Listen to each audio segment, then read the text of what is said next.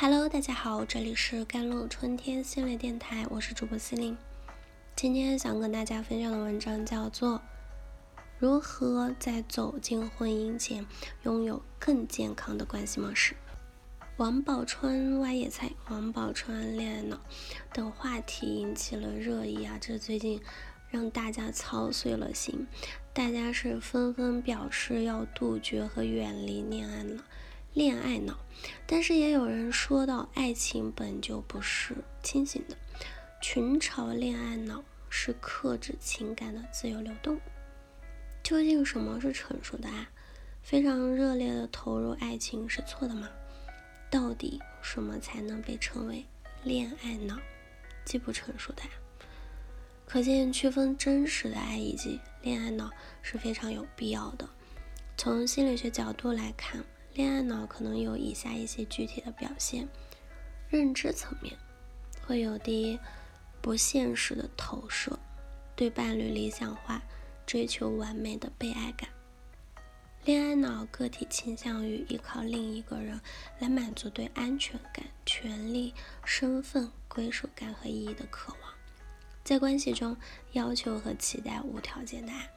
第二点，第自尊。更可能离不开伴侣。恋爱脑个体害怕被抛弃和放手，会竭尽全力去维系一段关系。那行为层面呢？第一，比如 all in 婚恋观，想要被爱就要为他牺牲付出。恋爱脑个体是常常表现为一味的付出，不求回报。第二就是矛盾型的依恋了，矛盾型依恋的爱情关系是最不稳定的，更可能将爱情理想化，倾向于用极端的方式获取自己的爱情。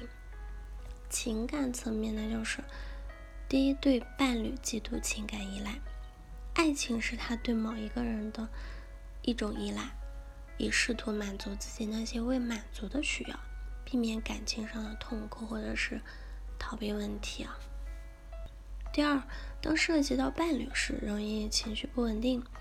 研究表明呢，爱情成瘾个体在应对抑郁啊、孤独啊、内疚、羞耻、焦虑和痛苦等等负面的情绪时存在困难。他们会通过寻求伴侣的存在作为主要和或唯一的应对策略，试图防止或者减少无法忍受的情绪。从而导致成瘾行为。第三，无法恰当的识别和表达自己的情绪和感受。爱情成瘾可能与树的是情障的，他这种障碍是有关的。这意味着他对自己的情绪缺乏意识，难以识别和交流。这可能与早期的成长经历有关。爱情成瘾的个体一般会在一个控制欲极强。缺乏感情的环境中成长，那如何在走进婚姻前拥有更健康的关系模式？在维持关系的过程中，需要平衡爱的三个要素，分别是激情、责任、亲密。第一，了解自己，重视自己的感受、需求和价值，关注自己的内在需要和感受。而不是满足一切外在标准要求和期待，充分理解自己的能力、弱势、价值观，了解自己的局限、接纳不足，不再渴望自己全知全能，对自己的人生、情绪啊、行为、想法负起全责，但不把他人的责任扛到自己的肩膀上，尊重自己身心发出的信号，不超支自己的身心能力。无限制的满足自己与他人的欲望，尊重他人的意愿。世界不是以自己为中心。